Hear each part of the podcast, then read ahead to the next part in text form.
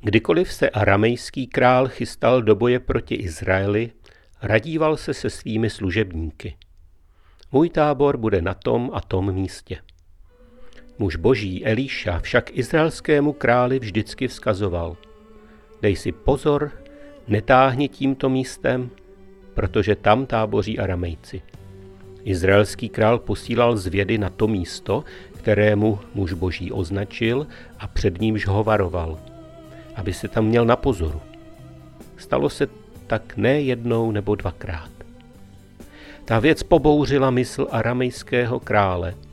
Svolal své služebníky a řekl jim, proč mi neoznámíte, kdo z našich donáší izraelskému králi? Jeden z jeho služebníků řekl, nikoli, králi, můj pane. Je to prorok Elíša, který je v Izraeli. Ten oznamuje izraelskému králi i ta slova, která vyslovíš ve své ložnici. On poručil, jděte, zjistěte, kde je, já ho dám zajmout. Oznámili mu, hle, je v Dotanu.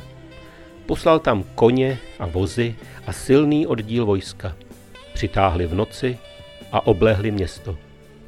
Začasného jitra vstal sluha muže božího, vyšel ven a hle, vojsko z koni a vozy obkličovalo město. Mládenec Elíšovi řekl, běda, můj pane, běda, co teď budeme dělat?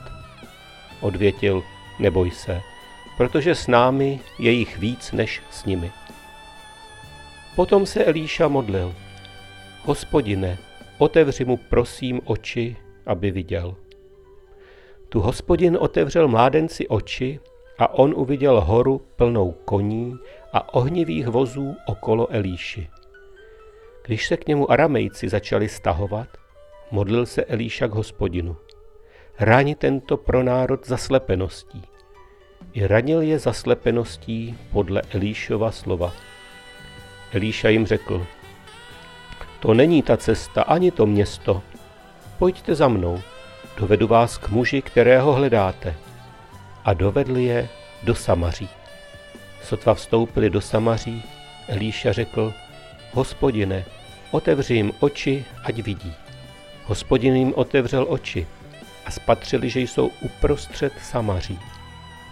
Když je uviděl izraelský král, řekl Elíšovi, můj otče, mám je dát pobít? Řekl mu, nepobíjej. Což si je zajal svým mečem a lukem, aby si je pobil?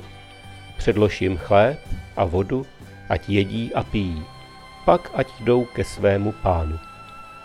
Připravili jim tedy velkou hostinu, když se najedli a napili, propustil je a oni odešli ke svému pánu. A aramejské hordy už nikdy nevpadly do země izraelské.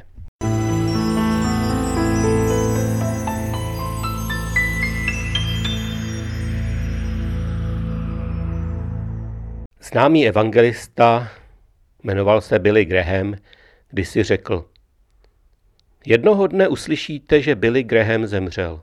Nevěřte tomu. V ten den budu živější než kdy předtím. Pouze jsem změnil adresu. Tady na světě je mnoho věcí, které nás trápí a rmoutí. Mnoho toho nás sráží, abychom nevěřili, báli se a zoufali.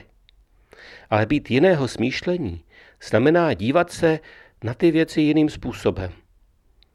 Podle prvního verše 11. kapitoly dopisu Židům, kde je napsáno, věřit Bohu znamená spolehnout se na to, v co doufáme a být si jist tím, co nevidíme. Jak ale vidět neviditelné?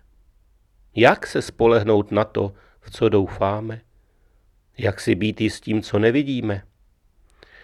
Se stejnými otázkami, které máme i my, zápasil mládenec a pomocník proroka Elíši. Podívejme se na ten příběh, abychom i my v té naší situaci snad mohli zahlédnout právě to boží království, které v Ježíši Kristu přišlo mezi nás. Všední den člověka ve starověku, v době, ve které žil prorok Elíša a jeho pomocník, sluha, mládenec, ten den byl poznamenán ustavičným strachem z vpádu cizích vojsk do země. Starověký člověk se s tímto strachem setkal několikrát během svého života. Aramejské hordy se snažili setkat s izraelskými, ale nedařilo se jim to. Bylo to tak často, že aramejský král začal podezřívat někoho ze svých vojáků ze špionáže. Ale vojáci ji vyvedli z omilu. Řekli, je tu prorok Elíša. Ten oznamuje izraelskému králi všechno, co řekneš. I slova, která vyslovíš ve své ložnici. Okamžitě zazněl rozkaz. Najít a zajmout Elíšu. Když se vojsko aramejského krále stáhlo k místu, kde bydlel Elíša, jeho mládenec řekl běda. Běda, můj pane, co teď budeme dělat? Elíši sluha to vidí jako bezvýchodnou situaci. Kolikrát jsme už vyslovili slovo běda. Kolikrát jen prolétlo toto slovo naší hlavou. Kolikrát jsme hleděli na tísnící nás skutečnosti. Kolikrát jsme již měli oprátku na krku a nevěděli kudy kam. Okolnosti nás přitiskly až k zemi. Kolikrát jsme si už zoufali. Elíša ale nezaváhá, ani na chvíli. Zná hospodina. Vidí boží království mezi námi. Dostal dvojí díl božího ducha. Zná Boha dobře. Pohledne duchovním pohledem a svému mládenci odpoví bez zaváhání. Neboj se, protože s námi je jich víc než s nimi. Tak takhle to bývá s člověkem, který se opírá o hospodina. Je s ním větší síla než s těmi druhými. Řeknu to ještě jinak. Stojí-li při tobě nejvyšší, nemůžeš prohrát. Zdají se vám tato slova příliš troufalá? Pak by ale neplatilo slovo z dopisu Římanům, které napsal apoštol Pavel v 8. kapitole. Je-li Bůh s námi, píše, kdo je proti nám? Kdo vznese žalobu proti vyvoleným božím? Vždyť Bůh ospravedlňuje. Kdo je odsoudí? Vždyť Kristus Ježíš, který zemřel a byl vzkříšen a je na pravici boží, přimlouvá se za nás. V tom ve všem, co nás potkává, slavně vítězíme, mocí toho, který si nás zamiloval. Jsem si naprosto jist, že ani smrt, ani život, ani andělé, mocnosti, přítomnost, budoucnost, ani žádná moc, výšiny, hlubiny, co jiného o celém tvorstvu by bylo, nedokáže nás odloučit od lásky Boží, která je v Kristu Ježíši, našem pánu. Jenže ono se to lehko napíše, lehko řekne, ale člověk to vidí jinak, když je obklíčen aramejskými hordami.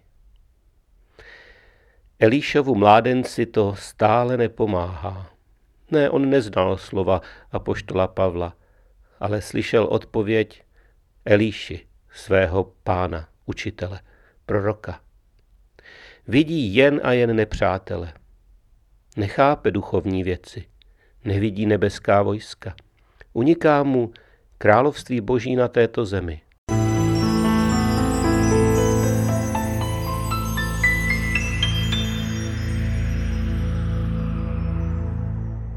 Elíša se modlí za svého mládence. Ale je to modlitba i za nás. Jsou to přímluvné modlitby, aby viděl boží moc v té samé plnosti, v jaké je. Modlil se, hospodine, otevři prosím tomuto mládenci oči, aby viděl. A hospodin slyšel a vyslyšel. Je napsáno, tu hospodin otevřel mládenci oči a on uviděl horu plnou koní a ohnivých vozů okolo Elíši. Oči víry. To není přirozený zrak. Oči víry bývají darem. Darem od Boha. Člověk je dostává při znovu zrození z ducha a vody, ale Bůh může svůj dar kdykoliv odebrat. Člověk může o oči víry přijít. Oči víry se musí pěstovat, stejně tak jako o každý jiný boží dar je třeba dbát a rozvíjet jej. Stejně tak o oči víry. Učedníci několikrát prosili svého mistra Ježíše, pane, dej nám více víry. A pán Ježíš mnohokrát napomíná zástup slovy vy malověrní. A my víme, slyšíme, dnes čteme, že je možné vyprosit si oči víry při modlitbách, duchovní zrak. Řekl bych, že se bez něj na tomto světě neobejdeme. Vždyť je tolik problémů, nepřátel, tolik starostí, slyšíme tolik špatných zpráv a někdy je to k neunesení. Zdá se nám podobně jako tomu mládenci, že není možné proklouznout, že jsme ztraceni, že jich je příliš mnoho. V tu chvíli se však všichni naši Elíšové modlí i za nás. Pane, otevři mu, prosím, oči víry, aby viděl. Otevři jí oči. Je to přímluvná modlitba. Je to osvobozující modlitba. Je to modlitba vytržení. Pane, otevři i nám oči, abychom viděli. A mládenec prohlédl. Spatřil skutečnou realitu, kterou pro oči neviděl.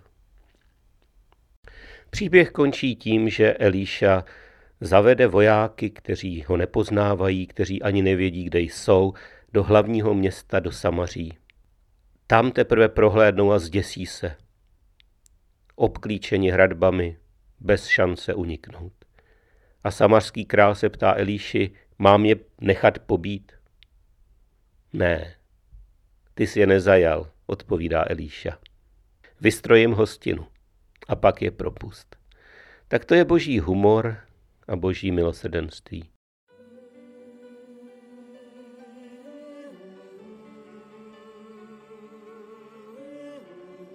Veleben si, hospodine, nauč mě svým příkazům.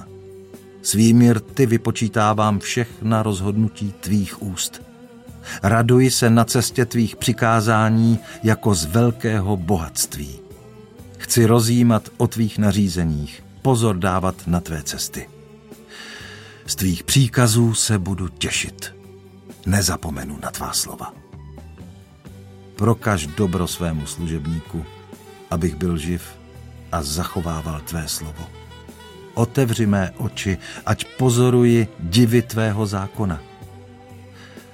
Jsem na zemi jenom hostem, neskrývej přede mnou své předpisy. Umdlévá má duše, když stále dychtí po tvých rozhodnutích. Pokáral si pyšné, zlořečení, kdo se odchylují od tvých předpisů. Sej mi země potupu a hanbu, neboť zachovávám tvá přikázání. I když se knížata ve schůzce proti mně umlouvají, tvůj služebník rozjímá o tvých předpisech. Vždyť tvá přikázání jsou mým potěšením, tvé příkazy jsou mými rádci.